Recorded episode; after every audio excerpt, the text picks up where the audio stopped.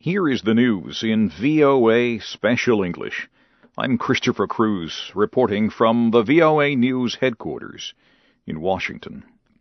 At least four bombings in Nigeria killed 39 people on Sunday. The Islamic group Boko Haram claimed responsibility for the attacks.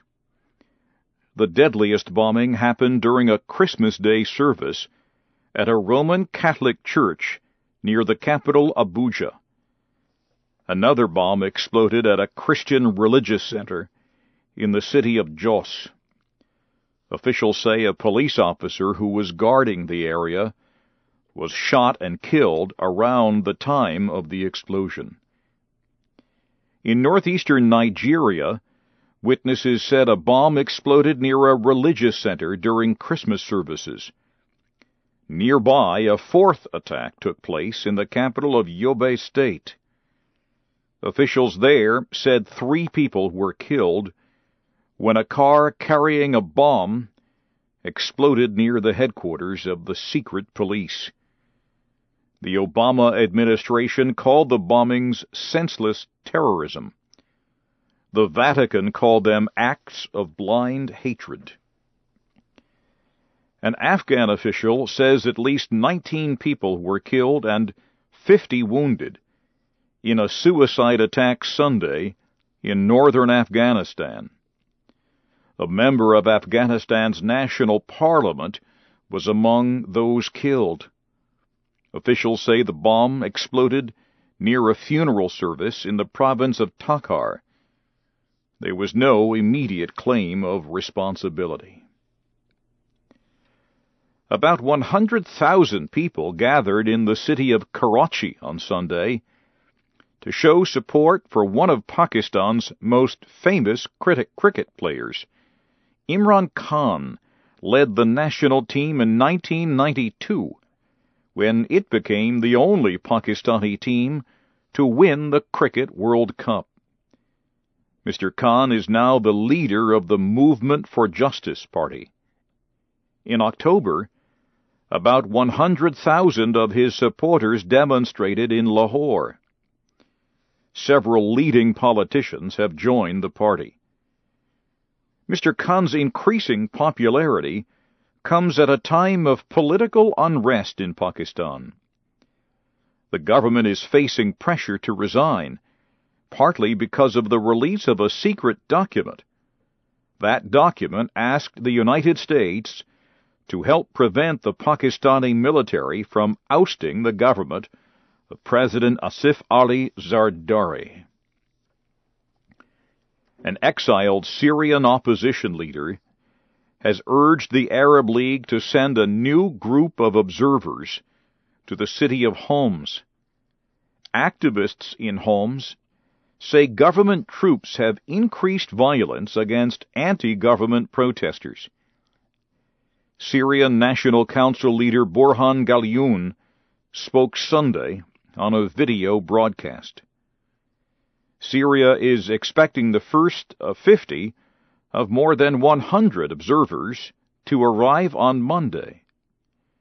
Syria agreed to the observers under pressure from the 22 member Arab League. The observers will make sure that Syria follows a plan to end the violence against government protesters. Iran is denying an American report that it is protecting a man thought to work for Al Qaeda. The United States has accused Yassin al Suri of moving money and sending Al Qaeda agents through Iran to the group's bases in Afghanistan and Pakistan. The Syrian born man is also known as Ezzeddin Abdelaziz Khalil. On Thursday, the United States said it would pay $10 million for information leading to his capture. Officials in Libya have announced a program to disarm thousands of former rebels who helped oust Muammar Gaddafi. Planning Minister Issat al-Tajouri said the former rebels will be made part of the military or offered police or other civilian positions. Under the program, some former rebels would become military leaders. Defense Minister Osama Juili said many of the former rebels would become border guards.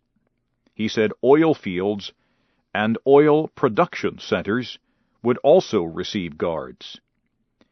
Libya's Interior Minister Fauzi Abdellahi said many of the former rebels could be offered positions in his ministry. He recently estimated that 25,000 former rebels would join the Interior Ministry, with another 25,000 joining the Defense Ministry. You are listening to the news in VOA Special English from Washington. The Sudanese army says it has killed the leader of a rebel group in the Darfur area. The state run Sudan News Agency says the army reported the death of Khalil Ibrahim. Mr. Ibrahim led the rebel justice and equality movement. The report says Ibrahim was killed Sunday in fighting near Wad Banda the independent Radio Dabanga says Ibrahim's family has confirmed the death. The army claimed 30 members of Ibrahim's group were also killed in fighting last week in North Kordofan state. Thousands of workers at a gold and copper mine in eastern Indonesia have returned to work. The Grasberg mine is owned by a company in the United States. About 8,000 Grasberg workers began striking in September. They were demanding higher pay, claiming to be among the lowest paid miners in the world. Most of them earned just two or three dollars an hour. This month they agreed to go back to work after a 37% increase in pay. The mine is expected to be fully operational next month. Japanese Prime Minister Yoshihiko Noda has asked China's leader to help secure the area following the death of North Korea's leader Kim Jong il. Mr. Noda spoke in Beijing Sunday with Chinese Premier Wen Jiabao he is the first foreign head of government to meet with Chinese leaders since Mr. Kim's death on December 17th. The Japanese Prime Minister is set to meet Monday with Chinese President Hu Jintao before returning home. And finally, at this hour, a 15 year old American boy has become the youngest person to ever climb the highest mountains on all seven of the world's continents. Jordan Romero reached the top of Mount Vinson in Antarctica Saturday.